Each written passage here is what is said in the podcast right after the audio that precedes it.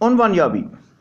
عنوانیابی یکی از پیچیده ترین مراحل پژوهش است که دانشجویان برای عنوان مناسب تلاش های فراوانی را دارند.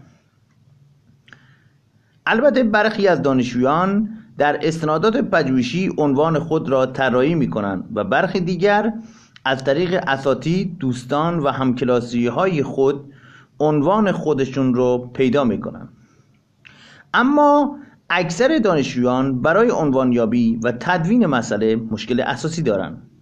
از این رو کانون پژوهشیار جهاد دانشگاهی علامه طباطبایی در نظر دارد که در روزهای فرد هر هفته به صورت آنلاین مشاوره عنوانیابی و مسئله یابی را برای دانشجویان برگزار کند.